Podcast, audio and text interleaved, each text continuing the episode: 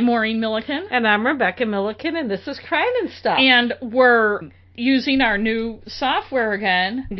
We've upgraded it and paid for it. We're off the trial. And I admit, with the last episode, I had some. I think my voice weren't, sounded better. we weren't slower. drunk. No, I, I I hit some. sounded like I was. Yeah, I hit a hit a wrong thing at some point, and it slowed us down. I think my voice actually probably sounded better to some people, but in any case, we have a lot going on today, we so do. we need to get right at it. And I'll start because I have three updates. Is that okay. right? Is yes. that all right if I no, do mine that's first? fine. Because I've got one too. I'll do it after. Okay, and I'm gonna go in order of what these are, what episodes these are updates. For. Ooh. Yeah, just to be organized. Okay, episode three, our Ayla Reynolds episode, and also I just want to say that I'm not going to go into all the grisly details of each of these episodes. You can go back and listen if you're unfamiliar listener. Episode 3, Ayla Reynolds' disappearance. On March 19th, a Cumberland County Superior Court judge granted Trista Reynolds, Ayla's mother, another 60 days to find Justin DePietro, Ayla's father, and serve him with a wrongful death suit in the disappearance of Ayla. Trista's lawyer is going to place legal notices in the Morning Sentinel newspaper, which is still a thing you have to do when you're trying to prove you can't get a hold of somebody. Ah, Well, yeah. And uh, is a very quick aside. One of the things that has killed revenues for newspapers, people may not be realize. You know, people are, are always it's the internet, it's the internet, which is true, but it was classified advertising. Legal ads are still required as long as broadband isn't universally available. Legal ads are still required in newspapers, which is one of the things keeping them afloat. But in any case, the ad has to tell him they're looking for him, and I think it has to go in for two weeks. And they're also having a process server go to his last known address in Winnetka, California. If any of you in Winnetka are listening, you may want to go knock him up and tell him to get his butt in gear. Ayla disappeared from Justin's house in Waterville, Maine on December 17, 2011, and was declared dead in 2017. She was 20 months old when she disappeared. Trista Reynolds' stepfather, Jeff Hansen, told the Morning Sentinel when um, Trista got the 60 day extension to find him. Justin obviously knows by now that we are looking for him. He has the answers we are looking for. Why would he hide from that? And Trista's lawyer, William Childs, detailed in a court filing uh, what had been done to find Justin to try to serve him, and it included going to his former home in Waterville, where his mother said he hadn't lived for two years, going to the home in Winnetka, California, where sheriff or whoever who served it there was told he hadn't lived there since July. They had a private investigator in Maine look for a current address in social media, criminal records, driver's license, vehicle information, property deeds, hunting and weapons permits, online telephone directories, a California criminal index, medical facilities, post office Wow. records, and other documents. They're thorough. And the lawyer said that after the process is done and they prove they made every effort to find him, they can start the discovery process, which includes depositions and other things, and that'll continue probably into next year. One report I read, the suit could be tossed if he's not found. They didn't attribute that, and I don't believe it's true. I've read enough of these things, done enough articles, and listened to enough podcasts that I believe if they prove they made every effort to find him, the case can proceed without him. And usually when that happens, there's a finding in case in the case of the person who filed the case because the other person isn't answering. The, case. problem is, I think one of the reasons they probably want to do this civil trial is to get information. Right, because you have to depose the person, Yeah. and that would be a reason he wouldn't want to make himself Yes. available for that. Because initially he talked to the cops, he took at least one lie detector test, but he hasn't much, and he moved as far away in the United States from Maine as you could to California. I think this this case too is one. If you say the name Ayla Reynolds, pretty much anyone that's lived here knows, knows. yeah, it's gonna. Go. and we and everybody wants to know right. what where's what happened. We know. I mean, she's Episode 7, update Luke Tiemann. Um, he's from one of our Maine men who killed the women who love them episode. And his lawyer argued on March 5th before the Maine Supreme Court that Facebook messages sent from Luke's wife's Valerie's Facebook account to a friend saying Luke was cheating on her shortly before she disappeared and was then found dead shouldn't have been admitted in his murder trial because it can't be proved that it was her who sent the messages even though it was her Facebook account.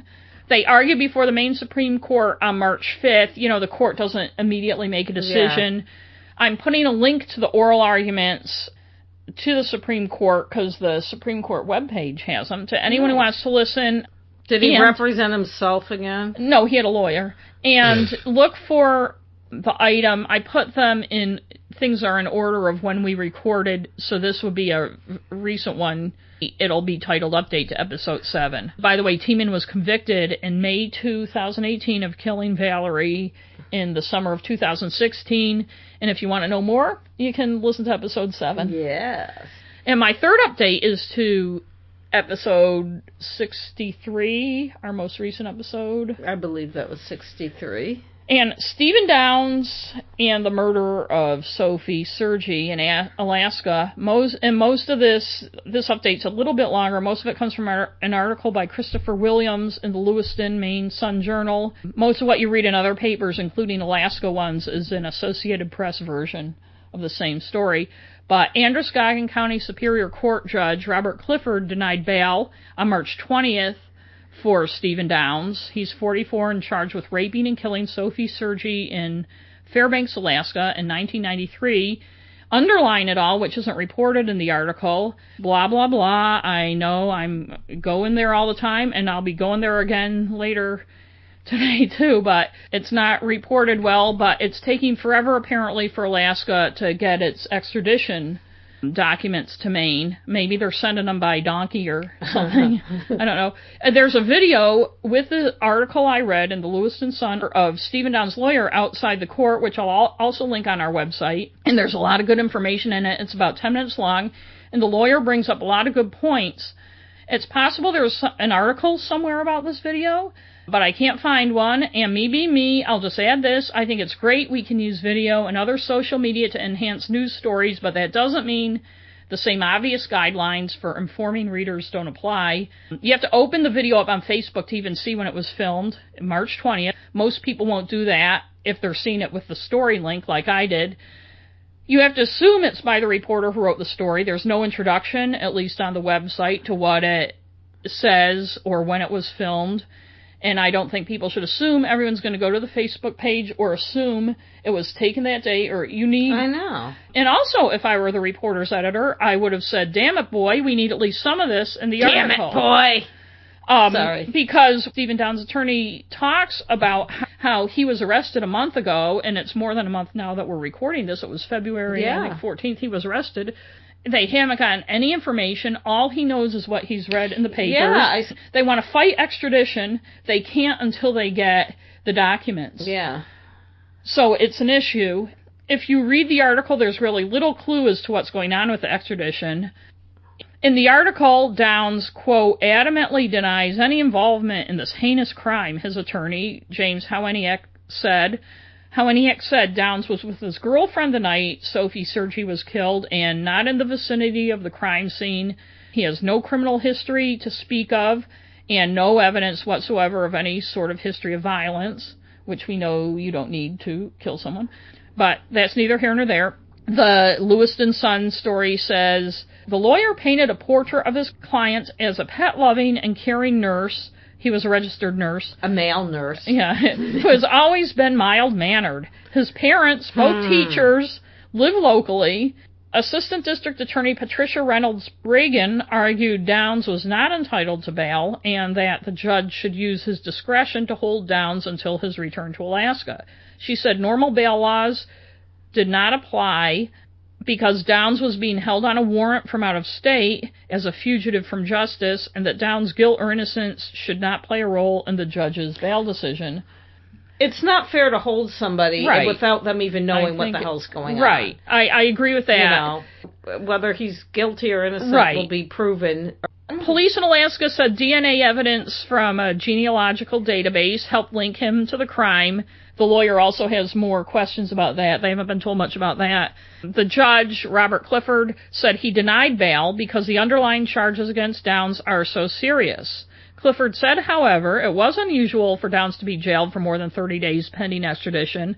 And this is where I think the article kind of falls down at not putting any of that stuff the attorney explained I know. about the fact that it's taking so long. The judge said the lieutenant governor of Alaska has issued an extradition warrant, but it has not yet arrived at the court.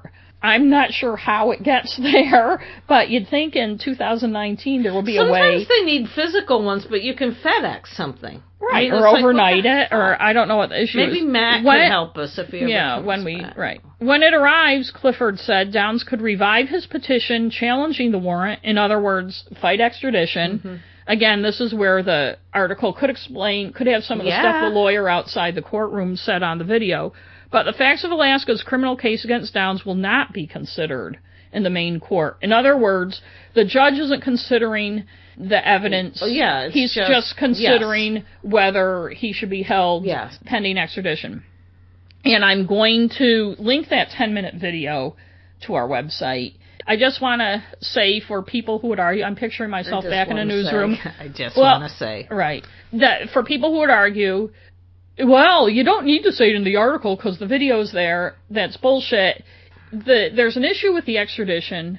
It should be more explicitly outlined in the article because everybody isn't going to sit through a 10 minute unedited video watching a lawyer talk. I know. And that is the newspaper editor and me talking, just begging for clarity and informative articles, Yeah. especially since apparently newspapers all over the country, including in Alaska, are relying on the reporting of the Lewiston Sun Journal. Oh, Help them out.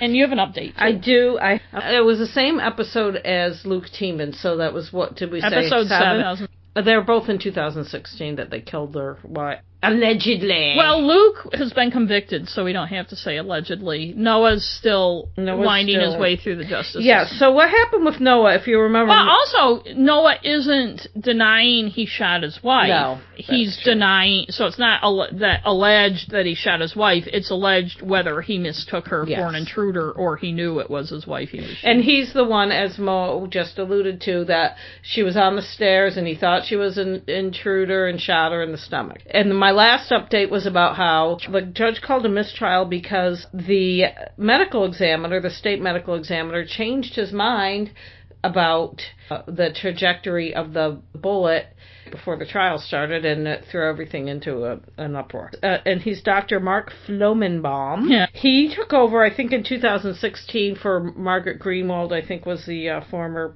medical examiner. And he, I think he was deputy medical examiner before he took over. So he's been here for a while. He has a side business where he he's a kind of a professional, like an, An expert witness, right? sorry. A lot of them are Yeah. that. So yeah, a lot of them are, but apparently people are questioning his judgment. Apparently, because he's an expert witness, even though that Janet Mills, who's now governor, was attorney general of the state at the time. The attorney general of Connecticut, where Flomenbaum had been. He had been a medical examiner there, and he had either left or been fired, but his office came under a lot of scrutiny, not because of his skill or any findings of but just because the office was run very poorly. So when Janet Mills was Attorney General, they sent her a letter saying, you know, this is what happened while he was just so you know. I don't know why they did that, but just so you know, if you're Tattletales. hiring him. She said she doesn't remember getting the letter. Now she's governor. People are giving her shit about it. And it- who knows? She probably didn't even see it herself. So that was one of the things that's just kind of like, and the trial is still on hold. And the other one just came the other day, uh, the other update on this case. He amended his autopsy report. But the Attorney General's office won't release it to his, his attorney, Noah Gaston's attorney. Uh, so Superior Court Justice Michaela Murphy, who's the judge in that trial too, right? She gave Flomenbaum, Dr. Flomenbaum, 30 days to explain himself. And he had filed a report last week. The attorneys have copies of the amended report, but the even though the first autopsy report is public record, the attorney general will not release this new report to the public. when they asked the attorneys about it, uh, the defense attorney and prosecutor, they're like, well, it'll come out in court. So the press wants to know what's this new report. Right. The trial is still on hold, and the, nobody knows what this new report says yet. Now I think we're we're at our main feature. Yes, we are. I'm very excited, and this is kind of a part two to our last episode. Yes. You don't necessarily have to listen to our last No, episode, you don't. but um, you might. My last episode was about Christian Brando. And Um, Dag Drollet. Dag Drollet and Christian Brando's Marlon Brando's son. So we left off last time with me telling you about how Christian Brando got out of prison in 1996. Well, while he was in prison, he started a pen pal relationship with a woman named Bonny Lee Bakley. Oh, that's sweet. When he got out, they started a real relationship. Ooh. It was difficult for me to find out exactly what type of relationship. It was sexual, of course, but was it boyfriend, girlfriend, or casual thing? I couldn't find out. Her relationship with Christian was during the time when a lot of stuff wasn't put online yet. It was the mid to late 90s. How old were they both? She, I'm getting to Okay. that. Um, As I said in the last episode, uh, my sources are I got tons of different sources, but most of them are New York Times, ABC News, LA Times, CNN, NBC News, and Wikipedia and YouTube. Bonny Lee Bakley was about 40 when she met Christian Brando in person for the first time, but she had lived a long life in those 40 years. She had been married at least nine times, had been arrested a few times, had three children by two other men, and had spent time in jail. Wow. Everyone who knew her knew she had one wish to be married to someone famous. it's great to have aspirations. She started out wanting to be famous herself, but decided it would be easier to just hitch her wagon to a famous man. She finally achieved her goal, but it only lasted six months, and I think she found out it wasn't really worth it. Bonny Lee was born in Morristown, New Jersey on June seventh, 1956. Her mother ran an antique store in Wharton, New Jersey, and her father was an arborist. Or tree surgeon. Her grandmother raised her in Glen Gardner, New Jersey. One thing I read said rural New Jersey. I don't know anything about New Jersey. You know, there's a lot of rural parts. That's uh, that's another one of my peeves. it's like who gives a shit? Like whenever if they live on a farm, say it's rural. If they live in a town, Well, it's not. also rural is is a subjective term, and it's constantly used to refer to places in Maine Well, when pretty much the ninety percent of Maine yeah. is like that. Anyways, I wasn't able to find out exactly why she didn't live with her parents, although some sources said her parents were both alcoholics and they did not live together. But her grandmother also drank all the time too, Hmm. so. And she lived there with her siblings. Uh, she had at least, I think she had a sister, a brother, and a half brother. She might have had other siblings. She said her and her siblings were made fun of in school because they were poor and didn't dress well. And a quote from a taped phone conversation that aired on TV shortly after her death. Spoiler alert. She said, Wait, she dies. Yeah. She said, quote, I was the kid that everybody hated in school because I was poor and couldn't dress good. Everybody always made fun of me because I was a real loner type. So you grow up saying, I'll fix them, I'll show them, I'll be a movie star. And it was too hard because I was always falling for somebody, and I figured, why not fall for a movie star instead of becoming one? There you go. I'm not, But- sh- and I'm not sure when this tape was made or with whom she was talking, but among her belongings when she died were tapes with the names of various people on them, including her first husband, who she married quite young, and she taped like many of her phone conversations. oh, wait, what And it with her these? sister? I know her sister was interviewed by uh, by ABC News and said, I don't know, she started doing it around the time she was a teenager. She thought she could use it someday. Mm. Hmm. So maybe she was going to write her memoirs once she became famous. I think And she want, yeah. I just want to say too, that. for all the issues going to Catholic school, I don't remember a lot of kids being made fun of because they were poor. Where we lived, there were poor There people lot and rich people, kids. both in Ohio and Maine. But I think part of it is since you had to wear a uniform, yeah. y- Although you could tell the rich from the poor. right? know. They their uniforms were peppier and um, stuff. But I don't remember. I don't think it had to do with how they were dressed. I think it, they probably were made fun of because of their life. right. You know how kids find out stuff about you, like oh, you don't live with your parents, or oh, your the way- grandma's a drunk, or the uh, way kids behave. Yeah, I don't ever remember people knowing much about other kids' parents' living situations or alcoholism, uh, but I think kids were made fun of because of the way they acted. Yeah. I'm not saying that's right, obviously. I'm not saying she wasn't made fun of because she was poor or anything. I'm just saying maybe she was a little out there because you don't, you're not like a normal kid and then become this out there crazy adult. Well, we'll see. We'll Yeah, talk about okay. her. She is out there. Some reports of her childhood said she was sexually abused by her father or other relatives, although I didn't see anything to substantiate them. Actor Robert Blake, her last husband, more about him later, Mm-hmm. told Barbara Walters in 2003, I think that Bonny, at a very, very early age as a child, became a lost soul. And she told me that. When she was 10 years old, she was already doing stuff with men. It's like, uh, otherwise known as being abused, Yes. Robert Blake. Yes, sexually molested. She wasn't doing Robert stuff. They were, Blake. yeah. When she was 15 or 16, she dropped out of high school and went to New York City to the Barbizon School of Modeling. Remember those ads? Yeah, I remember those. From what I remember of Barbizon School, anyone could go. It didn't necessarily mean you were going to be a model. No, it was a place you paid money to go to school to learn to be a model, Whether you were whether you were know, going to be one or not. Bonny was attractive, but not anything striking. And her professional photos, the ones you see a lot online, she looks pretty. In some of the candid photos, like one of her and her last husband, Robert Blake, she looks uh, like a regular woman, sort of dumpy, although I, I shouldn't be judging. but then I realized that photograph was taken after she had given birth, so, uh, you know, And also, uh, Dumpy in Hollywood is Yeah, but she was my my standards, not Hollywood standards. Put it this way, she looked about the same as me. wow. Uh, definitely not the glamour plus younger wife of a Hollywood actor you usually would think of. While in New York, not long after she arrived, she was about 15 or 16, like I said, she met Polakis Evangelos, who was a Greek immigrant. They met at one of her modeling gigs, which some reports said were sex parties where she was paid a paid guest, which makes sense because of what we learn about her later. So they met in Union City, New Jersey. Polakis needed to marry an American to get a green card and stay in the United States. Bonny agreed to do it for money. I'd do that. They got married in 1971. She was 16 at the time. And then she took off with the money, and he got deported uh. anyway. When she was 21, in 1977, she married her first cousin, Paul Gawron. Ooh. I know, gross. Yeah. They had two children together, Glenn and Holly. In 2015, Holly Gawron had an interview with Barbara Walters. She told Barbara that Bonny was everything to me. She was my best friend. She supported me in anything I wanted to do.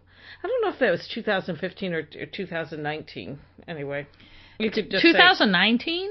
There was an interview. They had a story on 2020 about him in January. And Barbara Walters was. oh no, so it wasn't. No, sorry. It might have been in 2003. Isn't then. she like 100 now? Yeah, but it might have been in 2000. Whenever. Whenever. I So- think it was some time. 2015, so Okay, whatever. wh- whenever. Then Holly went on to say that Bonny, quote, did do things that most people wouldn't approve of, but it wasn't all she did. She was a shrewd businesswoman. She ran the business. She sold pictures of naked women, a little bit of pornography, and she'd spend time on the phone asking for plane tickets or just whatever she wanted. I thought she was great. I love her. Yes, while Bonny was married to her cousin, she made money by scamming men. She led them on, had mail and or phone relationships with them. Had mail and or phone. Had mail like postal. She led Oh. them on, had like pen pal right. and or phone conversations with them. Ah. Got them to give her money and gifts. She basically catfished them before there was a name for it, but it, She- it so she was on uncommon. I mean, people edge. did No. it even in the 1800s. People did it. The internet just just made it easier. Right. Bonny did pretty well for herself with the U.S. Postal Service and the telephone, though.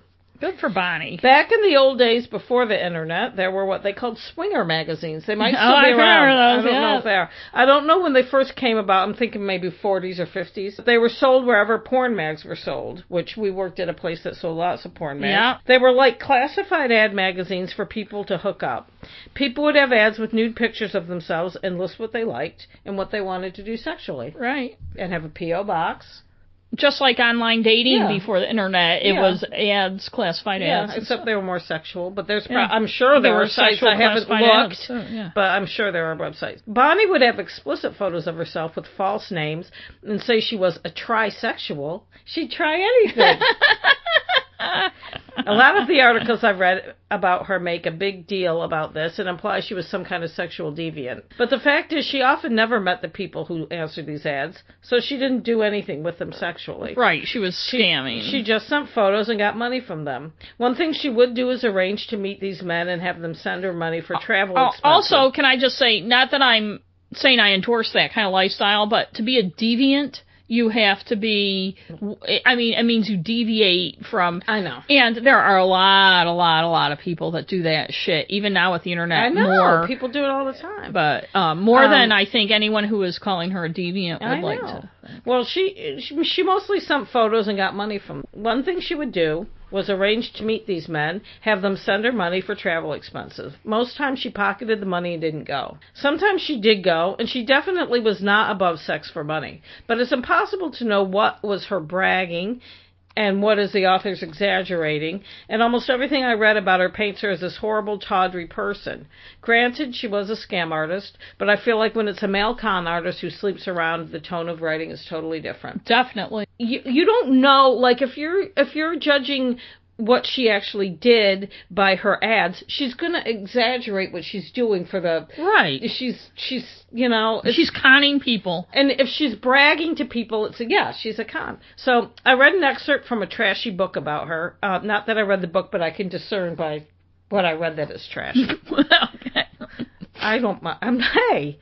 The book is titled Murder in Hollywood. Oh, I like it. And the part I read, he claims that Bonny had an insatiable sexual appetite and she bragged about all her sex toys and sex stuff that she liked to do. And maybe she did like sex, but it seems to me that she used it as a means to an end. She grew up very poor and was most likely sexually abused. She learned what she had to do to get along or what she thought she had. The reason many women, particularly those who are brought up poor, not the ones who are being trafficked, but ones who get into the sex trade, do it because there's a market for it. Yes, it's not is. because they're insatiable I sexually, know, so but it's a way to make money off of people who are going to pay for shit. Not only are they going to pay for shit, but they're not necessarily going to come after you if you don't deliver because they don't want themselves exposed. And, you know, like maybe a certain owner of the New England Patriots I know. recently, you know? And a lot of times when someone, male and female, comes up in that that kind of family or that kind of environment, they learn what they have to do to survive. I'm not giving her an excuse, and I'm not saying everyone that grows up that way becomes a con artist, but you meet a lot of people that have been, like I used to volunteer at at the youth correction center and they've learned to manipulate people they the only way they can they can survive We could do episode after episode on what it's like to be poor and how limited your choices are. or you think they are sometimes i mean And they can be They can limiting, limited. even if you're employed and poor or something, and how resentful people can become of people with money. yeah And it's probably pretty easy to convince yourself if I can con people out of their money, there are so few options for me, and I'm kicked around so much because I'm poor. Why the hell not? Yeah, why not? So she talked about all the sexual shit because it was good for business. At least that's my take on it. I'm sure Gary C. King, the author of the book, liked to think that she was some sex fiend I bet he who couldn't loved satisfy her desires, as he put it. like she's like this nymphomaniac. Nympho, yeah. So yes, she was a con artist and sometimes sex worker who would do whatever she had to in order to pay her bills or reach her goals. I don't know if she loved sex as much as she loved what she thought money and fame could do for her. Yep. Bonny's sister Marjorie told ABC News, quote, a lot of other people in her life liked being around her. It wasn't just her out grubbing and trying to hurt them. She wanted to be part of their lives and they wanted to, her to be part of their lives. She was a good person. She was just very business oriented. She supported herself and her husband Paul, who was in and out of work and was a violent person according to family and other sources, and their two kids with this work. But in 1982, after five years of marriage, she decided it was time to move on. Paul wasn't a movie star, and her life wasn't going to change living with him in hmm. New Jersey. I think that's where they were in New Jersey. I, but she and her cousin maintained a relationship throughout her life. He said that he could never have made the kind of money she made. What he made in a week, she could make just by opening No, nobody's going to pay a guy that. Well, he was a laborer. sex. He said I was a laborer. She, uh, I'd make Oh. one fifty a week. She, Oh, I thought he meant like she'd open an envelope and Right. have a check for 150 in it. After her death, Gawron said, When someone dies, usually you start thinking, she wasn't really a bad person, but the truth is, Bonny really was.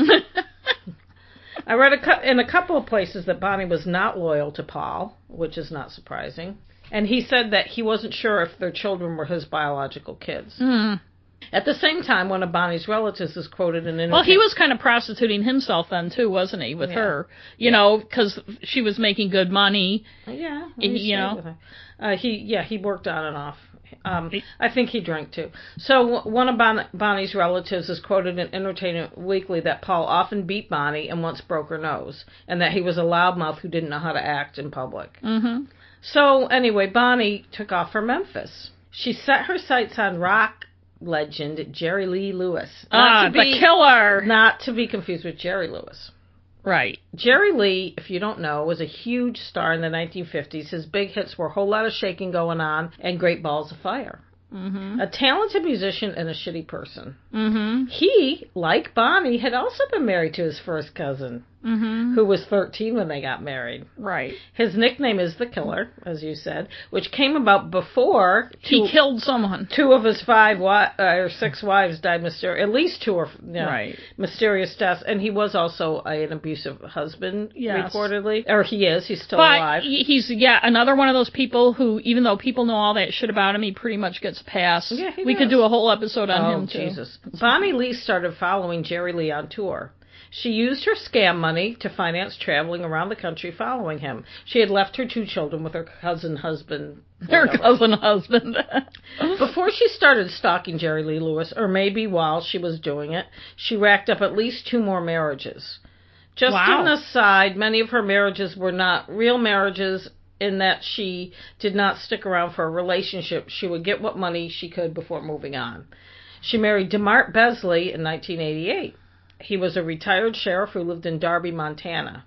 He had been corresponding with three different women he Hmm. met by writing to them after seeing their ads in Swinger magazine. okay, never mind. It turned out all of them were Bonny. he had a type, I guess. I gotta, you well, know, she didn't always to- use her own photographs. so Yeah, yeah. Well, I have to kind of admire her.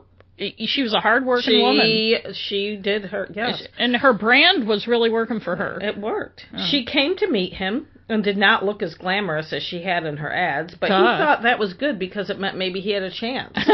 he was in his late 70s at the time. Oh. And she was, uh, 1988, she was in her early 30s. Score. According to Besley, who wrote a memoir about his short lived marriage, she had old shabby clothes and a battered suitcase when she showed up at the bus station.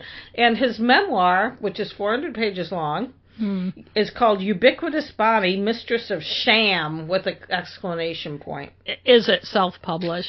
He didn't publish it in his lifetime. He died in December 2000, which is only a you know six months before she died. Spoiler alert! At the age of 93, and his family found it, and it Hmm. wrote, he had written on the front of it something like "Save this, you might need it," and Oh. they did after her death. Oh, It was wow. Used in court, and I think it, parts of it were published. Good for him for thinking ahead. Yeah, well, you know, how many times has stuff like that happened and the person wasn't murdered, so you don't know. Yeah, that's true. Despite the origins of their relationship, she told him she didn't want to have sex before marriage. So they flew to Reno and got married.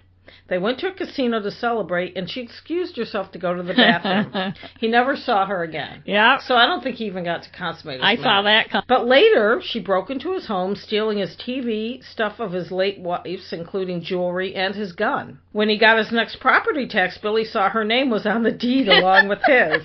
Wow. It turned out she had forged his signature and had a new boyfriend who was a notary and a car salesman. Wow. Notif- notarize it. She Let- just imagine she if she had used balls. that, I if she had used her talents for good. Luckily, he wasn't an idiot and straightened things out. and not to victim blame, but you know, if you want a girlfriend or wife, go to some church socials No shit, or you know, some bean suppers or volunteer at the senior center. It's like the Don't- people that meet someone online that Don't start corresponding with a bunch of women on Swinger Swingers magazine. magazine and think you're going to get the girl of your dreams. No shit. fellas. After her notorious death, his family made some money by selling excerpts, excerpts from the manuscript, but like I said, it was used as evidence at the trial. I read some excerpts of his Is it poorly written? Uh, yeah, yeah. And I have to say, well, she did rip him off in a big way. He makes it sound like he's super innocent, but like you just Well, said, you don't look for long term of view, relationship. but it's like looking I- on Tinder for a wife. I mean, Right. come on. guys. One of her husbands, Joseph Brookshire, who she married in 1992, spent time in jail because of bad checks she wrote in his name. They had met through a singles ad six months before the wedding, and she took off on the wedding night, taking the checkbook, I think, with her, probably. Hmm. She married William Weber in Florida in 1993. He w- was married to him for two days and went to the bank and stole $350,000 from him before the bank froze his account. Wow. She married E. Robert Tullifson in Memphis in 1994. He was 83, and the marriage lasted six months. So I think uh, my feeling about it is she probably he married. probably him. couldn't get it up. Well, I didn't think they were together for six months. I Oh. think it probably took him six months to end to get, Oh, okay. end the marriage. She also married Glenn Wolf in 1995 and John Ray in 1998, but I didn't find out much about them. So how many marriages is that? She's had at least nine before she married. Whoa. Spoiler alert: Robert Blake. Bonny never had any money, despite her many marriages. Though there are, like I said, ten known, including Robert Blake. There are believed to be dozens more than that. I mean, she just She was just in love with love. She just was in love. Even though she was married and stole money from them and scammed money all the time, she also spent a lot of money on her loved ones, apparently. Like we talked about a lot of con, con artists who spend money to give people the illusion that they have it. Yes. It- She's also spent a lot of money on travel, as I mentioned before, chasing Jerry Lee Lewis around the country. she would do anything to get close to him. According to Entertainment Weekly, she bribed a travel agent to find out his flight information and booked a first class seat on a plane next to him. Wow. J.W. Whitten, Jerry Lee's tour manager, told ABC News, quote, Bonny Lee was very determined. She had her way of working her way in. She was just everywhere.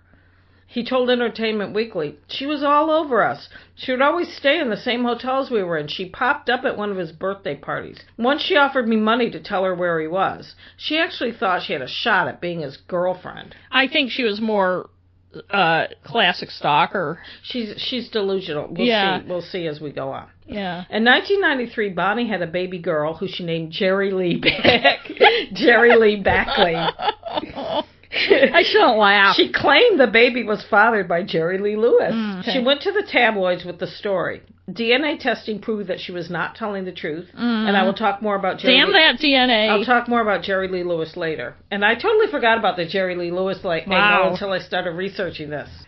One more thing about Jerry Lee Lewis for now, though, and it's something that when I read it illustrated to me that Bonny Lee had more issues than just trying to con people. I think she was actually delusional. She had Christmas cards made with a photo of her and Jerry Lee Lewis uh-huh. printed and sent them to friends and relatives signed Happy Holidays, Jerry Lee and Bonny Lee. but the problem is, I don't think there was probably anybody at the time saying that Bonny Lee needs to get some help. Yeah. You know, they were just saying, "Wow, Bonny Lee, she is She's one crazy, Don't bitch." get messed up with her. She did seem to have met Lewis. She's there's pictures of them together. Even though the tour manager saw her as an annoying hanger-on. Not be surprised if she'd had sex with Jerry Lee given the opportunity, and he with her.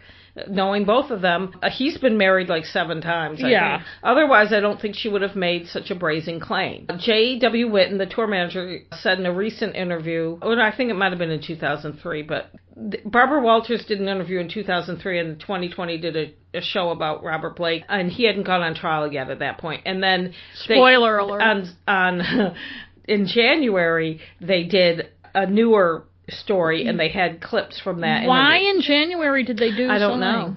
I don't know. Did somebody die? No.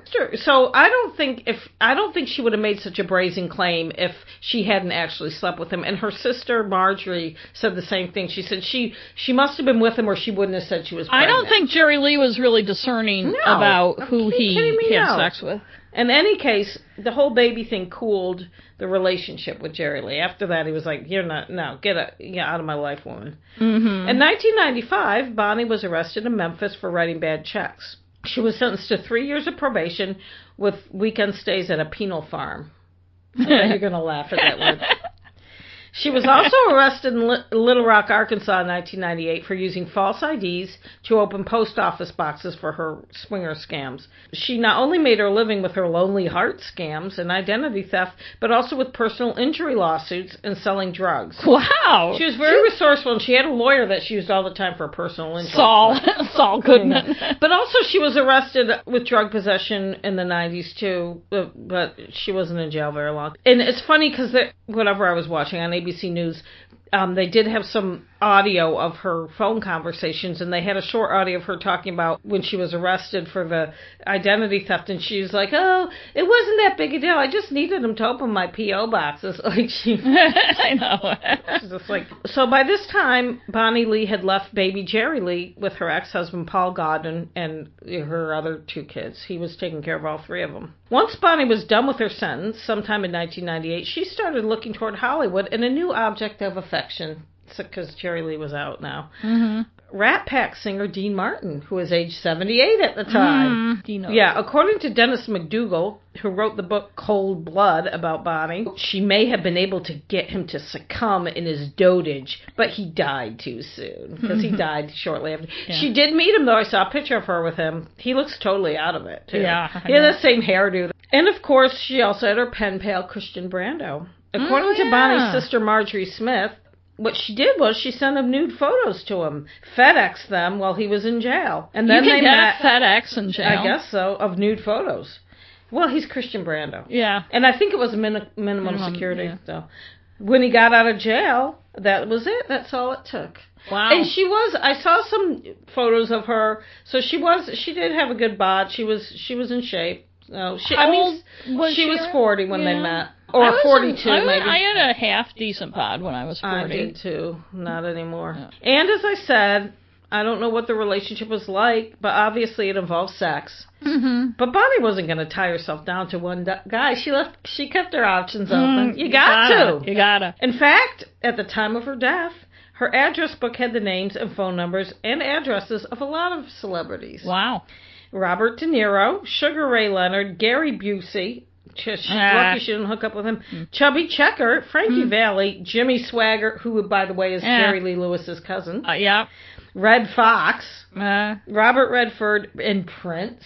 I put a question mark. wow. She claimed to have had sexual relationships with all of them, but that is doubtful. She kept track of any male celebrity she could, and however she found out information, she wrote it down. She had hired private investigators in the past to find out stuff, and this address book a, a roster of possibilities for her. Right. You, you know, you find stuff out. You never Right. know when you're going to need it. You gotta, you know. She did seek them out, and she had pictures with people Right. but that doesn't mean anything. In late 1999, she met actor Robert Blake at a jazz club. That's the story most places report, and Bonny's sister Marjorie tells. But according to Robert Blake's trial attorney, one of the trial attorneys, they had had sex in the back of his truck, never in his home, and he didn't even know her name. When Barbara Walters asked him about her, he said he did meet her in a jazz club. She approached him. She was pretty, and I saw a picture of the night that they met. Some she probably got people to take pictures Yeah. of. She did look. She had longer hair, and she she looked pretty. And he said, you know, I, I was alone. I wasn't married. I used to sometimes I'd hook up with people. He said they met and um had a, a fling. He didn't. You know, there wasn't a relationship. But they didn't just run into each other. As with many of her marks, Bonny had done a property check on Robert Blake to find out where he lived, and she found out where he was known to hang out. And there are some reports that Bonny Lee was taking fertility drugs in order to trap Mm-hmm. Christian Brando or Robert Blake into marriage with a pregnancy. But you know, if a guy doesn't want to get someone pregnant, he can either keep it in his pants or wear That's a condom. That's right. That's right. I have no sympathy. Me neither. There are also reports she was keeping track of her uh, ovulation cycle. Good for her. Yeah. Shortly after her relationship with Robert Blake began, Bonny told him she was pregnant. In June of 2000, she gave birth to a little girl she named Christian Shannon Brando. She gave her his last name. See a pattern? But she told Robert she was pregnant. Yes, she told them both. Okay. She told Robert Blake she thought he might be the child's father, but after hearing that, he insisted on a paternity test. When she found out he was the baby's fa- father, he married Bonny and she moved into his guest house. The baby's name was changed to Rose Lenore Sophia Blake. But my feeling is that Bobby would have preferred to be married to Christian Brando, and then later, after I wrote this, I saw uh, something where her sister was talking. She said How- she'd rather be married to him. How old was Robert Blake at the time? he was in his is fif- late sixties. 60s, yeah. He's eighty-five now. Wow. But Christian Brando was in his thirties, like her. But he didn't have the money that Ro- Robert Right. Blake had a lot of money. We'll get to Yes. that, but he had money. But I think she would have preferred to be married to Christian Brando. Brando, being from a different generation than Robert Blake, was probably like, "No, I'm not marrying you just because Right. you're pregnant." And she knew that Robert Blake probably would marry her. And it turned out the baby, if it turned out the baby was his. And she told him she was having doubts, but made him feel like a DNA test was his idea, because that's what con artists do. Right. But also, uh, there's a really weird phone conversation that I watched it after I had written this. It, it's interesting to me because I've known a couple people that are kind of uh, um, sociopathic, and they just have these really weird ways of, like, he's talking to her, and he says, you know, you told me you were on the. He's like, you ha- you can't keep the baby. No, you can't keep this baby. And she's like, well, why can't I just my mother can raise her. And he's like, what are you talking about? And like it's weird because like obviously her mother's not going to raise her because she her she doesn't even talk to her mother. But she's just like saying I knew somebody that was like this that would just you'd be Like when you non-sequitur. when you question them about something they just throw out these like Like to deflect, weird things right. and you're like what? And he's like no what are you talking about? So Right, anyway, because she's they're just not- fucked up. Right, because they're they're focused if they're what have whatever's going on with her, and part of this is I I just read this book called Erased about men who a certain type of man to who- start a new life. who kill or Yeah. whatever. But one of the things is they're focused on their goal. Yes. So they're not having a reasonable conversation. Uh, What they're doing is just throwing out Yes, answers that's what she's doing. that mean as little to them as the thing Yes. you're saying to them is. Yeah. So, by the way, the fact that in this day and age, and even back then in the late 1990s and early 2000s, that she thought she could just tell someone she was pregnant with his baby and she wouldn't have to prove it just shows how she's delusional. Bonny had never given up on her scamming business, even while in LA and even after being married to Robert Blake. And Robert Blake didn't know about her business at first, but Christian Brando did, hmm and that will come up later. Wow, right so many now- things coming up Well, later. right now let's talk about Bonny's last husband, Robert Blake, who, by the way, is still alive at 85 years old. Can I can I say because I know you're going to say this, but I want to say it. His real name's Mickey Gubitosi. I'm gonna fucking. I knew you were going to say that. My generation and older know him as a child actor in the Our Gang Little Rascals short films of the 1930s and 40s, and as adult star of the TV show Baretta. Robert Blake was born Michael James Gubitosi on September 18, 1933, in Nutley, New Jersey. Well, they're both New Jerseyites. I know. Well, they have a lot in common. What exit? It's interesting. I wonder if they talked. They must have talked about their past because they do actually have a lot in common. It's interesting. And actually, him and Christian Brando kind of have stuff in common. it's too. interesting. His parents, James and Elizabeth, had a song and dance act on vaudeville. And in 1936, they put their three children. He had two older siblings, James, three years older, and Giovanna, who was called Joan, was one year older. They put the kids on stage in an act called The Three Little Hillbillies. In 1938, the family moved to Los Angeles, where James Sr. hoped to put the kids to work as movie extras. Mickey, as he was then known, got his first real role in the movie Bridal Suite, starring Robert and Annabella Young, in 1939, as the character called Toto. Soon after that, he got cast in the series of short films Our Gang, which also was known as The Little Rascals in syndication, under his real name, Mickey Gubitosi. Times were not good for the family, who lived hand to mouth and lived in the car sometimes. Many years later, on The Tonight Show with Johnny Carson, where he was a frequent guest, he, he was on 150 times in 15 years. He told of how he was sent out to steal milk off people's doorsteps after the milkman came in the early morning hours. His father was an alcoholic and often focused his resentment and rage on little Mickey, beating him and locking him in the closet, making him eat food off the floor like a Oh. dog. Oh. And while Mickey Gubitosi found regular acting work, seems like he probably supported the family, actually, like a lot of kid actors. His father was often thrown off the set for acting like an asshole. Hmm. And actually, he got th- was it MGM that the whatever movie studio Mickey at the time was with his father James went in and got in a big fight with the studio head and got thrown off. Uh, this was after off the- after he oh. left our gang, and that, that's why he didn't stay with that studio. But now I can't remember the name. Blake's mother Elizabeth was passive and did nothing to protect him, although I'm sure she was also a victim of abuse.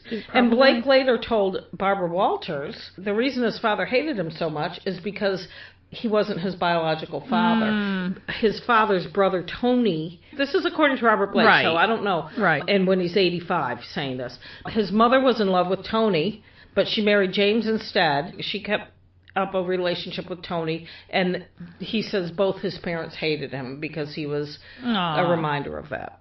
He was such a cute little boy. Yes. The siblings were not successful like their younger brother, but worked as extras on the set of Our Gang. Being a super cute kid and a good actor, although his crying scenes on Our Gang were, were criticized, I had to watch How some. can you criticize a kid? I had to watch some to see. They weren't bad. I've seen worse.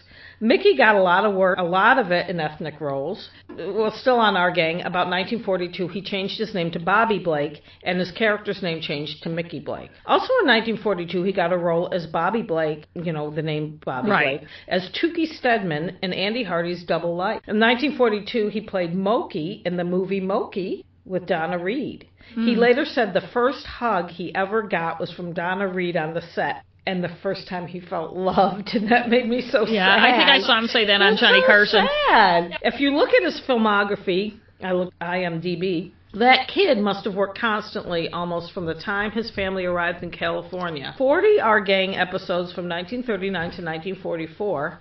And in 1944, after Our Gang stopped production and he was kicked out of MGM, Bobby Blake was quickly hired to play Little Beaver in the Red Ryder series of Western films starring with Wild Bill Elliott. He played a Native American boy obviously, Little mm-hmm. Beaver. Between 1944 and 1947, he starred in 23 full-length movies as Little Beaver. I mean, Yeah. that's a lot of work. His filmography is way too long to go into, but another notable role is was in The Treasure of Sierra Madre in 1948, in which he plays a Mexican boy who gets a glass of water thrown in his face by Humphrey Bogart. Yeah. His character is a persistent lottery ticket seller who makes the sale even after Bogey splashes him in the face. Mm-hmm. Bogey says, Give me 20 so I don't have to look at your ugly face. Yeah, yeah. I don't know why that made me laugh. And at movie. 16, in 1949, he finally moved out, sick of being abused. He never spoke to his father, mother, or brother again. Um, I seem to remember him saying on Johnny Carson that he got very little or no money from his child roles. It was I- all gone. His parents. He blamed James Jr. for never taking his side. Remember, he was three years older. Mm-hmm. So he could have, when they got older, he could have. And I suppose he blamed his mother too. His father committed suicide in 1956. He had small roles in his late teens, but that's a tough time for actors who have been child actors.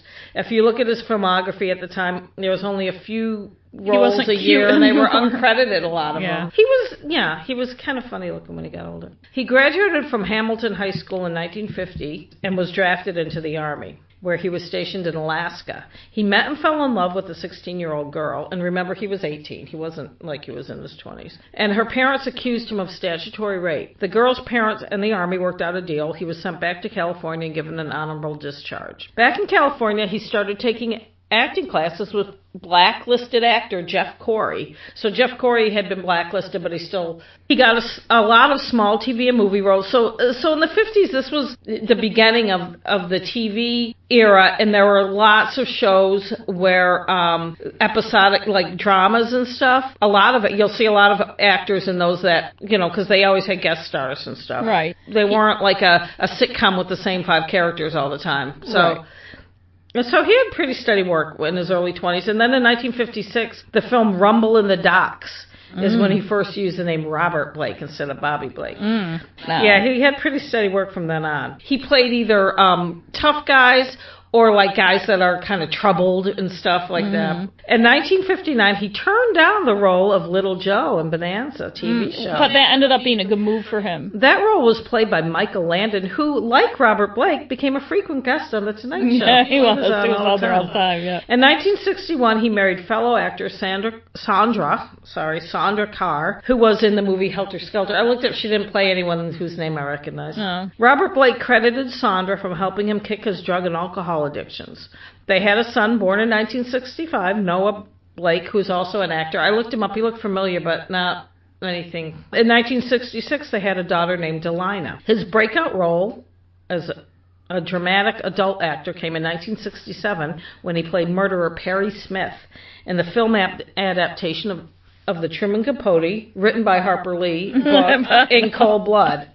He later said he suffered from depression after playing the role and had to seek psychiatric help. To play the complex character of Smith, who murdered an entire family, he had to delve into his own tumultuous childhood, and I'm sure it was difficult. Yes. But also, he already had issues. That job Yeah. probably just Brought him brought up. him up to the surface, which is And, well, and he's kind of a method method actor, Yeah. so you get into the role and Mm-hmm. um 19 late 60s whenever it was casting he turned down the role of Ratso Rizzo in Midnight Cowboy that was played by Dustin Hoffman. Mm-hmm. well, and that I can't picture anyone but Dustin Hoffman. I can't but I can kind of picture Robert Blake would have done it differently but he yeah, could have done it. it- He played a Native American again in 1969 and Tell Them Willie Boy is Here with Robert Redford. He was like on the run and Robert Redford was chasing him or something. The role was considered by many some of his finest work as an actor and I don't think I've ever seen I think it was a made for did I say it was made for In 1975 he starred in Baretta oh yeah. playing NYPD, which is New York Police Department for those of you who mm-hmm. know. Undercover detective Tony Baretta. And I did not miss an episode. Yes, we loved it. Who I had a pet cockatoo, Fred. Yeah. And he said on one of his interviews, I saw, I think it was the one from 2003, that there was like five birds. They all did different things, but the main bird was named Lulu. And he said that bird was like a genius bird. And it's funny because the clip they showed, he said that bird knew everything to do for the camera. And the clip they showed, the bird is like making this weird face. It's like, the show ran until 1978, so it was 82 episodes, and made him a lot of money. Yeah. He later told ABC News that he wrote Baretta because he used to change the. He didn't write it, but he would change the writing and he would Yeah. play it as his ideal self. Quote: It was a lot of things that I wanted to be, but people thought it was me, and they expected to find that when they met me, and it just it wasn't true. He was a tough cop with a heart. I just said that. Did you? No, I'm about to say Oh, Baretta sorry. was the tough guy, rogue cop, but he had a soft spot for the underdog. Right. Blake said he was a perfectionist, and the show got too difficult for him, so after three years he ended it. But he did make money, and he invested it apparently. In 1983, he played Jimmy Hoffa in a made-for-TV movie Blood Feud, and looks like he got plastic surgery What kind of plastic surgery? Looks like he had a facelift. If you look at Ew. stills, and I remember around that time thinking, oh, he, he was kind of jolly. Like in Baretta, he started getting kind of yeah, jolly. I he think. got he. Well, he used to he drank and drugged a lot. He and Sandra divorced that year, but she still goes by the name Sandra Blake. She's in a lot. She, I looked her up on. I've seen her in stuff. She's in stuff. In 1985, his sister Joan died, which Blake said made him spiral back into depression and drug use. Mm. He said she was the only person he felt close to. Aw. Also that year, he produced and starred in the TV series Helltown, in which he played a tough but loving priest in the slums of Los Angeles. He was using a lot of drugs at the time and says he came close to suicide, which led him to ending the show after only 16 episodes. He said later it was the lowest and worst time of his life. Which is interesting considering what his life's been like. For the next seven years, he struggled with substance abuse and sought more psychiatric help for depression. He told ABC News he had a nervous breakdown on air and walked off the set. he said in this interview, quote, bipolar? I was tripolar. I was quadpolar. Who knows what kind of polar I was? I was nuts when I was away from the camera. In 1993, he played John List, the guy from New Jersey who killed his whole family and left them in a mansion Oh, yeah, and took off to start a new life. Mm-hmm. Judgment Day was the TV movie, and he said he wanted the part so bad he would have done it for free. Wow. You know, he needed to, you know, come back. In 1995, he won a Lifetime Achievement But Award. But I think it's interesting that as an adult, his like first mental spiral was caused by playing somebody who killed an entire family. Yes.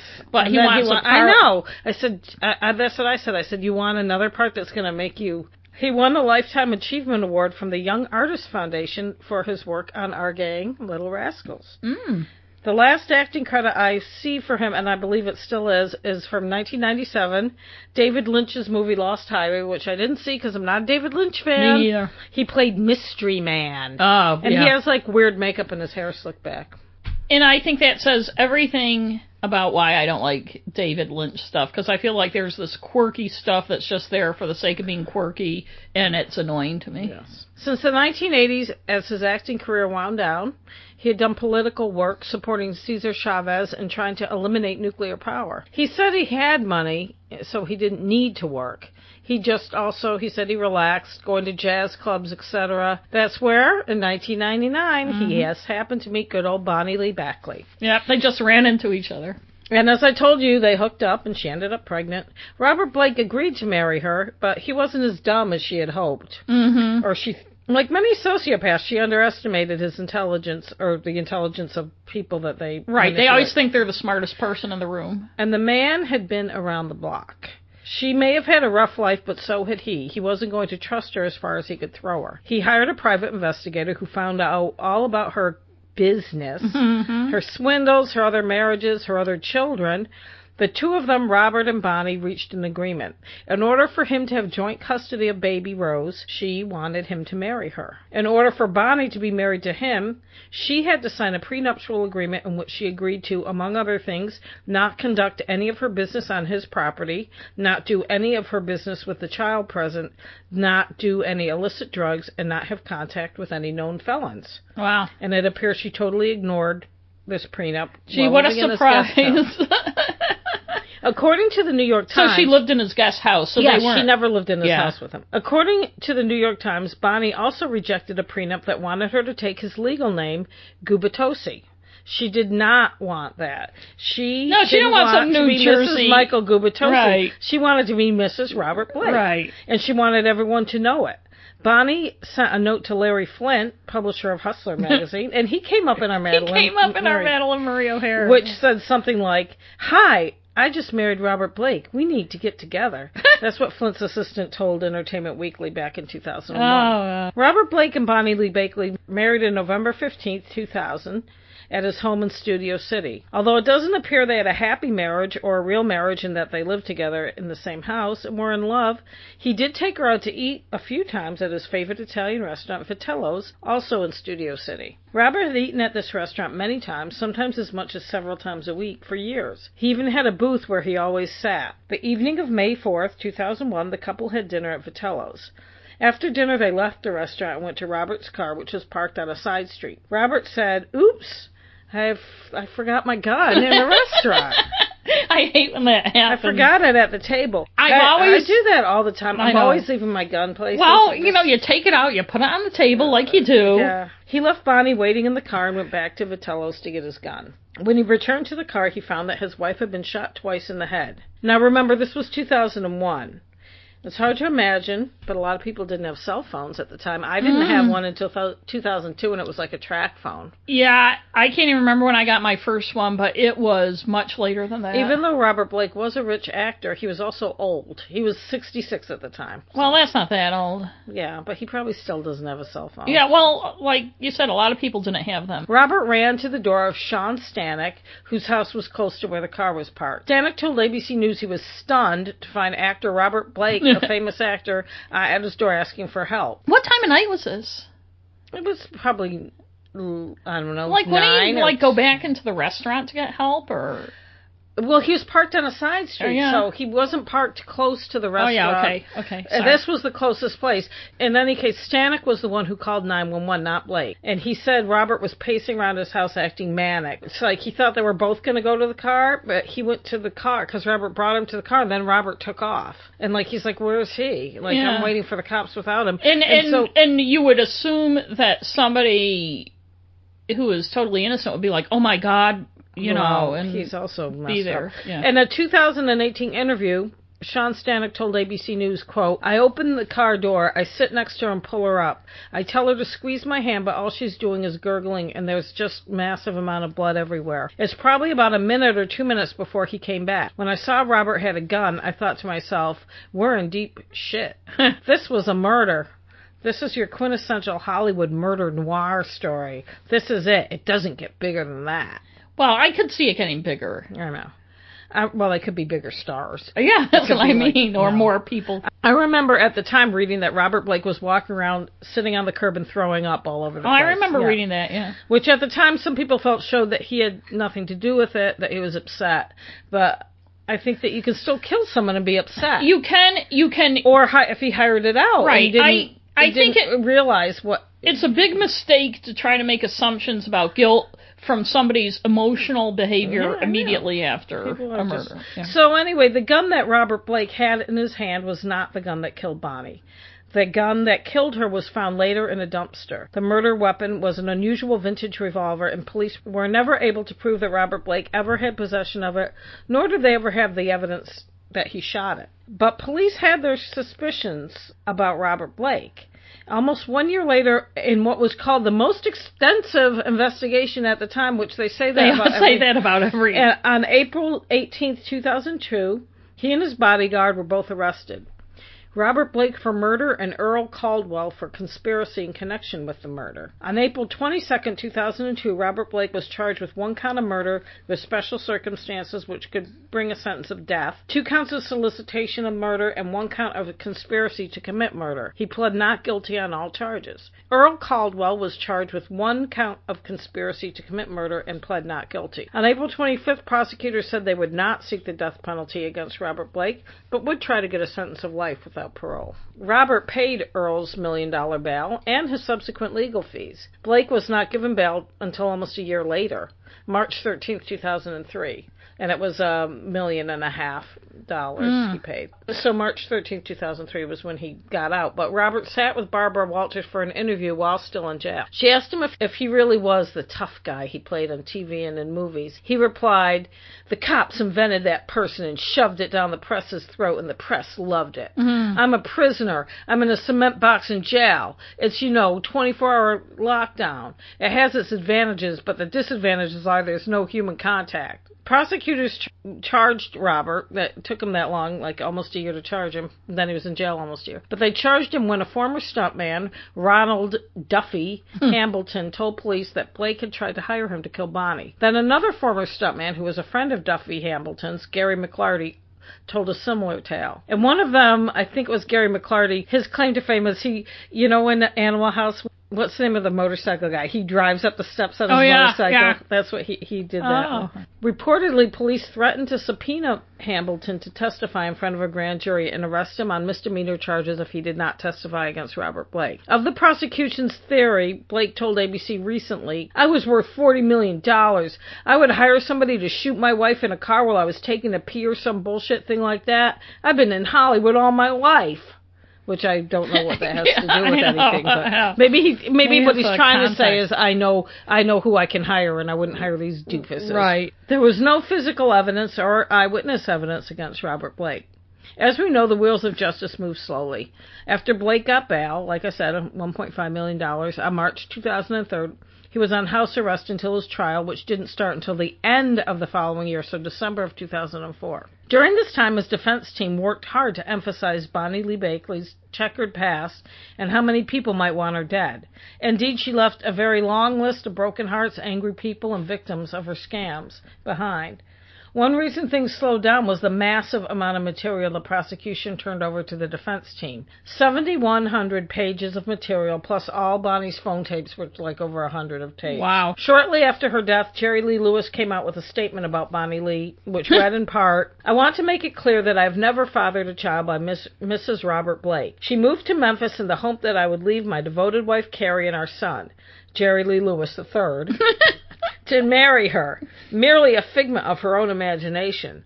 Mrs. Blake then went on to cultivate friendships with my relatives and friends, hoping somehow this would help her cause. However, her stalking of my family, as well as her threats to kill our son, landed her in a Memphis courtroom. As a last ditch attempt to form a relationship with me, in 1993 she charged she was carrying my child, and stories to this effect appeared in the tabloids. This claim was thrown out of a Memphis courtroom as our lawyer proved with my passport that I was out of the country longer than her records claimed she was pregnant. Since she had no records to show she had left the country, the case was over before it began. I do hope the child who has my name and has been told I am her father learns that I am not the father and that I am very sorry she has had to suffer this lie. Hmm. It came out in pretrial hearings in some of Bonny's taped phone conversations, she did talk about killing Jerry Lee Lewis's son, and she also apparently threatened the life of his wife, Carrie. Another tape conversation was with Christian Brando. Mm-hmm. He's back again. Yes, I told you Christian would come back into this story. The quote from the conversations that made headlines was Christian saying to Bonny, quote, You're lucky somebody ain't out there to put a bullet in your head. Yeah. Which, of course, in the headlines makes it sound like he's threatening to kill her. Right. But really, what reason would he have to I think he's her? just remarking on Yes, her remarkable Yes. life. In any case, when you hear more of the conversation, it sounds like he's warning her rather than threatening Yeah. her. They're having a conversation about whether or not he was the father of the baby she was carrying. The tape was estimated to be made in October or November of 2000. He says, quote, You have no idea what you do to people with this shit. Think about it. It gets close. You lucky, you know, I mean, not on my behalf, but you're lucky somebody ain't out there to put a bullet in your And head. what reason would he have to kill he her anyway? have any reason. Yeah. He was angry, but Yeah. he wasn't threat. He wasn't right, threatening. and the There's baby wasn't his. You Yeah, know, doesn't it's- care. Uh, this was though. This was when she was telling both of them. right. But when she was killed, Yes. You know, Yeah. No. people if were she had been killed oh, right then, right. yeah, it would have made more sense. This was hardly a unique sentiment, though. One of her former husbands, Robert Moon, told the police after her death, "I told her years ago, somewhere down the road, someone's going to kill her because she's playing everybody." Her former attorney in Memphis also weighed in, telling local TV news, had she been killed back during her Memphis days, quote, no, I would not have been surprised at all. but Christian Brando having a famous name and having killed before was the one people loved to talk about, even though he proved he was not even in Los Angeles that night. He was in Washington State. my assumption would be anybody who would wanted to kill her for whatever reason, unless she had something going on nobody knew anything about, would be like, oh, thank God she's I on know. Robert Blake now, I and know. she's no longer my problem. Uh, yeah, and and Robert Blake uh, supposedly it came out since some of this stuff. He told he supposedly saw an unfamiliar truck lingering around his neighborhood, but. Uh, you know that was after sh- after he got accused, so who knows? In June 2003, a woman came forward saying that she had overheard a phone conversation in which Christian Brando, in a speakerphone conversation with Duffy Hambleton, yes, the same stuntman who says Robert Blake had tried to hire him, Christian Brando said, "We need to put a bullet in Bonny Lee's head." Like why? Because that's the kind of conversation you'd have on a speakerphone. with other people around. Know. The woman, Diane Matson, said she overheard the speakerphone conversation between the two men. At the time, her lawyer and spokesman did not tell Court TV how the two men, because that was where I got it from, how the two men knew each other or when the conversation took place. The LA County DA seemed skeptical of the story and said Diane Matson had changed her story since she was first interviewed. Eric Dubin, who was the civil lawyer for Bonny Bakley's surviving family, said that Brando was just a convenient target. He said, quote, I think that Christian Brando is a satanic cult in the Robert Blake case. It makes good media but has nothing to do with the truth. Ooh, I like the use of satanic cult as a metaphor. In the article I read, which was written at the time, he was actually referring to some other case where a right. Well, there was but- what there was a time. I know, but it wasn't. He was referring to something specific. But right. yes, but when satanic, panic, cults. Yeah. the satanic panic. Yeah. But it's true. Mm-hmm. Diane Matson was apparently a platonic friend of Christian Brando, which I say some friend, who was with him in Washington State at the time of Bonny's murder. She didn't know Duffy Hambleton, but said she recognized the voice on the phone. Mm. Duh. Oh, I don't know this guy, but I recognize his voice. Yeah, on a speakerphone. Not surprisingly, this claim went nowhere. Yeah. Robert Blake finally went on trial December 20th, 2004. The trial lasted almost three months. Jesus. I know. The former stuntman didn't go on the stand until nearly the end of the trial. That's incredible for a trial with so little evidence. I know. on February 7th, 2005, Gary McLarty testified that in March of 2001, Robert Blake approached him and offered him money to kill Bonny Lee. But during cross examination, he had difficulty remembering details.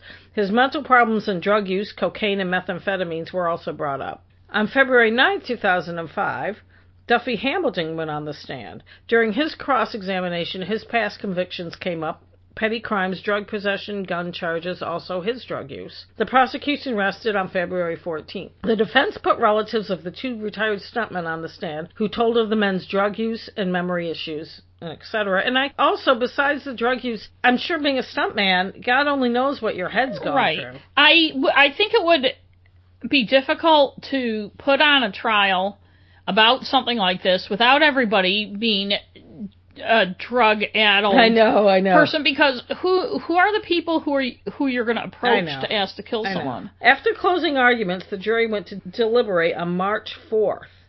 And I was, I wrote, ugh, how long were closing arguments? Because they rested on the 14th, or they rested on the th- 23rd. Jeez. Like a week. On March 16th, they deliberated for over 10 days. Robert Blake was found not guilty of murder and not guilty on the solicitation charges of Duffy Hambleton. The solicitation charge of Gary McLarty um, was dropped because the jury was deadlocked 11 to 1 in favor of not guilty on that one. Los Angeles District Attorney Stephen Cooley, after the verdict, called Robert Blake, quote, a miserable human being and the jurors, quote, incredibly stupid.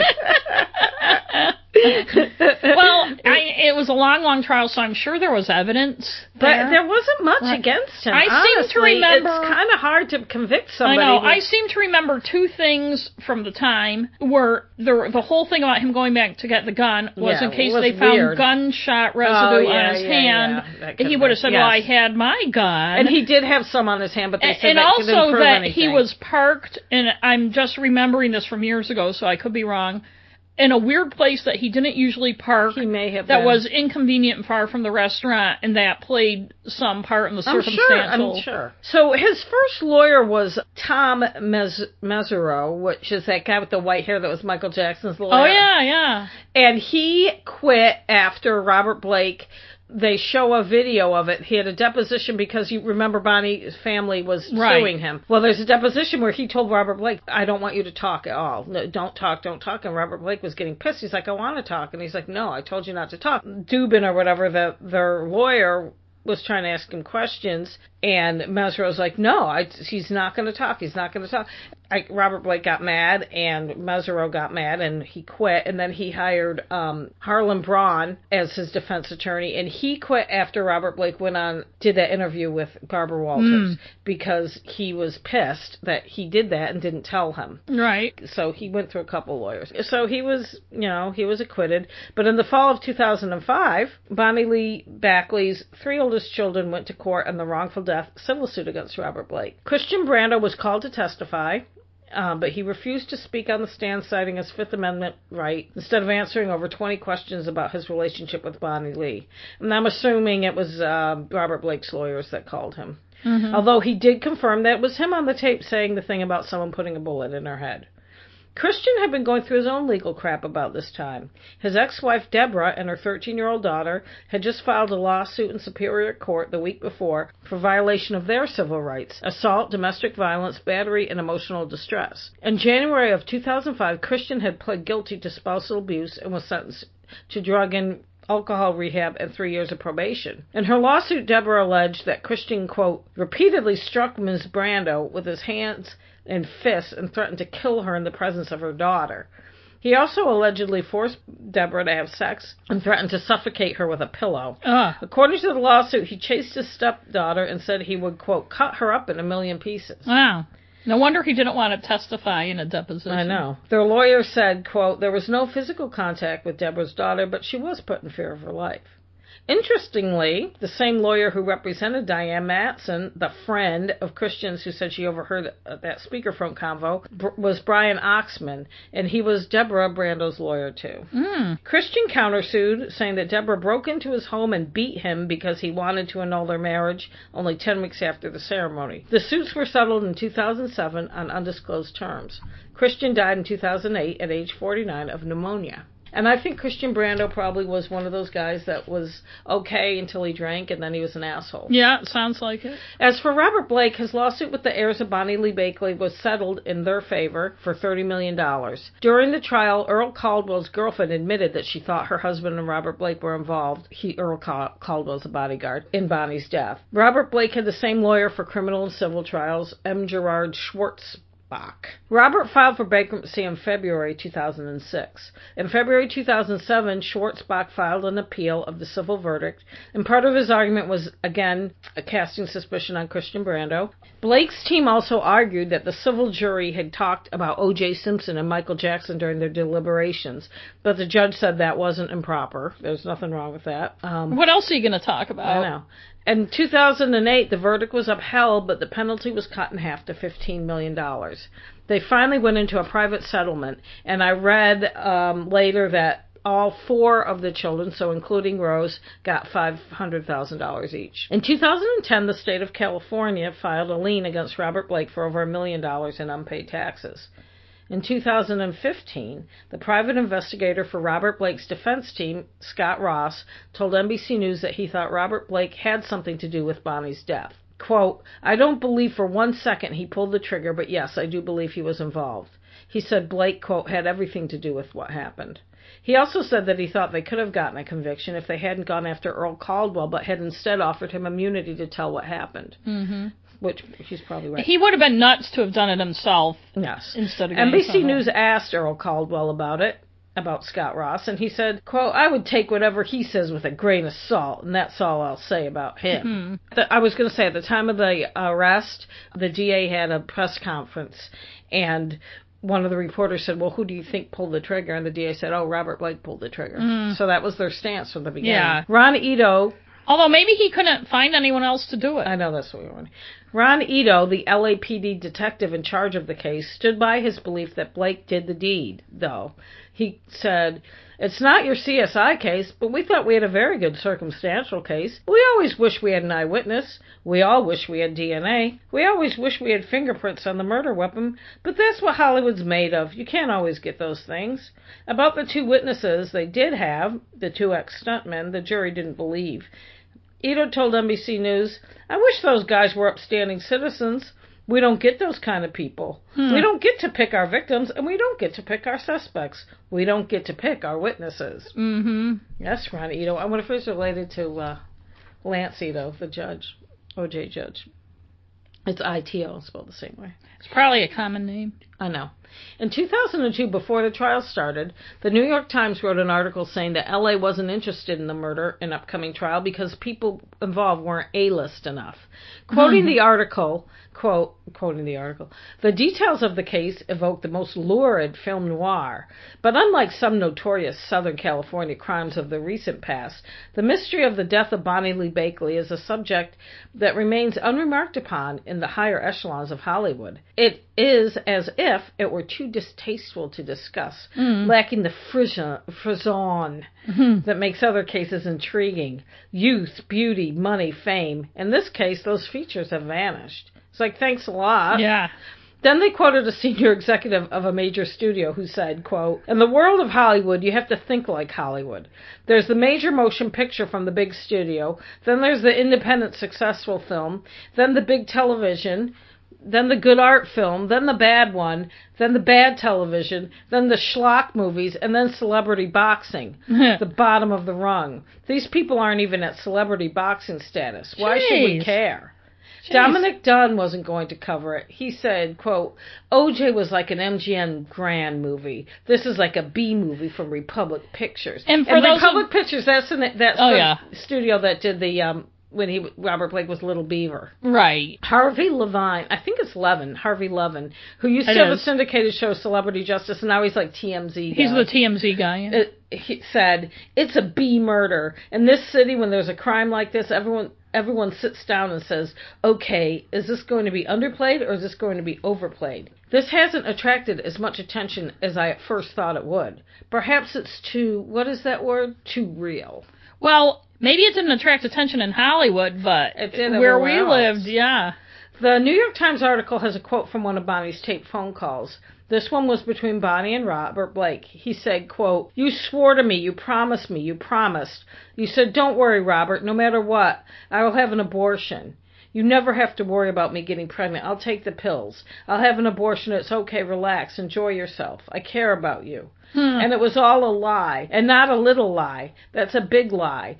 The kind of lie that God looks down upon and says, hey, wait a minute, that's an awful, mean, vicious lie. yeah, that's a But there's also a weird one on um, the 2020 of her, which I thought was interesting because this is another way she's she's messed up. yeah. She's about to call Robert Blake, and she says, like, she like puts a little thing in the beginning of it so she'll know what the conversation's about. That she's trying to trap him into saying that he told her he was going to sell the baby for a hundred thousand dollars. Ah. So she calls him and she's like, "Remember when you told me you, you said if I had the baby you're going to sell it for a hundred thousand dollars?" He's like, "No." like he was like, "What are you talking about?" and she so kept crazy. like trying to trap him into Yeah. saying that, and he's just like, He wasn't as easy to but manipulate. also, it's like that's the kind of thing I'm saying. She she's like, why would anyone say, "Oh yeah, I did say that"? I but mean, she's nuts. I know.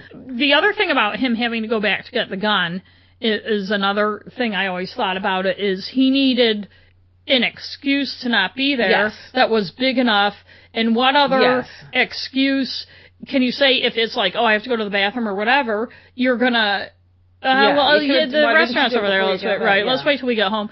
And I remember the bit. One of the biggest things I remember about this is the discussion of him going back to get the We gun. all thought it was- him it was leaving the gun in Yeah, the restaurant. thought that was what are you doing? Him trying to explain how he left I the know. gun I in the restaurant. I'm not sure what kind of evidence they had over the three months of the trial. I don't know. That's what I was like. Oh my but god. But it's but it's like And it was that the- kind of yeah. weird. It's like that unusual behavior. And he's one of the few people. I mean, she had a lot of shit going on, but like I said, she was w- focused on him, yes. so it, he would be the most likely suspect. But by the way, uh, when Robert went to prison, his older daughter, Delinah, took custody of baby Rose. She ended up adopting her and raising her, and I've read that she had a nice, normal upbringing. Oh, that's nice. A couple months ago, Robert Blake did an interview with 2020, like I said. He talked about his father, and he said, quote, I wish I could talk nicely about him. You know, it'd be li- like me trying to talk nicely about the cops that put me in that cement box for a year. To this day, I hate them. Mm. And then he said, looking at the camera, I'm still here, you bastards. I'm still here. I didn't die in that box. You got it? I'm still here. I'm 85 years old. I'm beat up all to hell and gone, but I'm still here, and you're still pounding a beat. Smoke that. So I said, that's the name of that tune. yeah, I know, I know. Or he used to say, he'd say, that's the name of that tune, and what was the other thing he always said? Ah, Put that's that in your pipe and fine. smoke it, I think, Yeah. actually. I think that he had somebody do it. Yes. He either he had needed some, to make himself away, Right. or he could have shot her. But I think he had somebody do it, and he had to be away from the scene yes, while they did it. yes, So it wouldn't have been him. It would have been harder for him to do it himself because And get rid of the gun. and get rid of the gun and all that. Although, where did he go? The one thing I was thinking of that I just thought of now actually is When he- when- after he knocked on that guy's door and then he like took off and then he came back. but he would have had the gun with him, and he already had his other oh, gun. Oh, yeah. So he would have had two guns, unless he had it. And if it was an old gun, it would have been hard to put in his be like- pocket. I don't even know. But- But, I think he, I think he most likely had somebody do it. Probably Earl Caldwell, or Earl Caldwell got somebody. I mean, you can hire somebody. t- I mean, Right. And that's the thing. If you're a Hollywood, even if you're a B-list star or whatever, Well, anyone you- with the money. unless you're doing it in the heat of the moment or somebody, you're going to something, you're going to hire someone to do it. But if you hire the right person, there, you, no one will ever know. Right. You know, if you hire, and it seems like what he was saying. I've been in Hollywood my whole life. I took that And to also- mean I would know who to hire. Right. I wouldn't be asking And also- drugged out, you know, Right. stuntmen. Right, and maybe he did ask them. He could have. And or he could have just- joking said, "I really want to get rid of her." Right. I mean, you can't. I mean, I'm not saying he what the ending of life is right, but I can understand why somebody would feel trapped. She's younger than him. She's never going to go away. She's going to stay there sucking all his money away from him, and, being and annoying, corrupting being his in his little. guest- He would love right. to love loved his little daughter, Right. So who's now like probably a freshman in college. So yeah, I think he did, but it's one of those things you're just never gonna really. No, No, because always called a mystery. It's a mystery of who did it. But then you wonder too, who else if a different investigator would have found out different things. I always wonder that. Well, I wonder if they, sh- but although they did have that extensive investigation, but I think that the way they went about it was how, they didn't have any evidence against him, and if Earl Caldwell did it, he just was not going to tell them. But I don't know. I mean, if they could have proved that he was at the scene, Earl Caldwell, then they would have. right. So he could have hired somebody. Who knows? Right. You know, and no, And all I never know. remember from when it happened is the whole weird thing with the gun. The gun, that was and also where the car was Yes. parked was considered Yes. weird, and it was not where anybody would see what was going Yes, on, and it was correct. a, a farther distance from the And restaurant. it's like, than- why would you park somewhere? I'm sure they had a parking lot or parking. although you, you don't know, but But yeah. you know you can't assume that it's in the middle of L.A. But you know you have to find a place to park like any city. But I I just remember, and I would have to go back and read or whatever and look it being there being closer places that he could Yeah, I re- no, I remember parked. that. As, The biggest thing is if you're going to do something like that, you don't talk. that's right. And if you don't talk, and they can't get any evidence on you, then it's going to be hard to convict you. And he did. So Yeah. he, I guess people could say he got away with it. Yeah, Uh, well- he's old.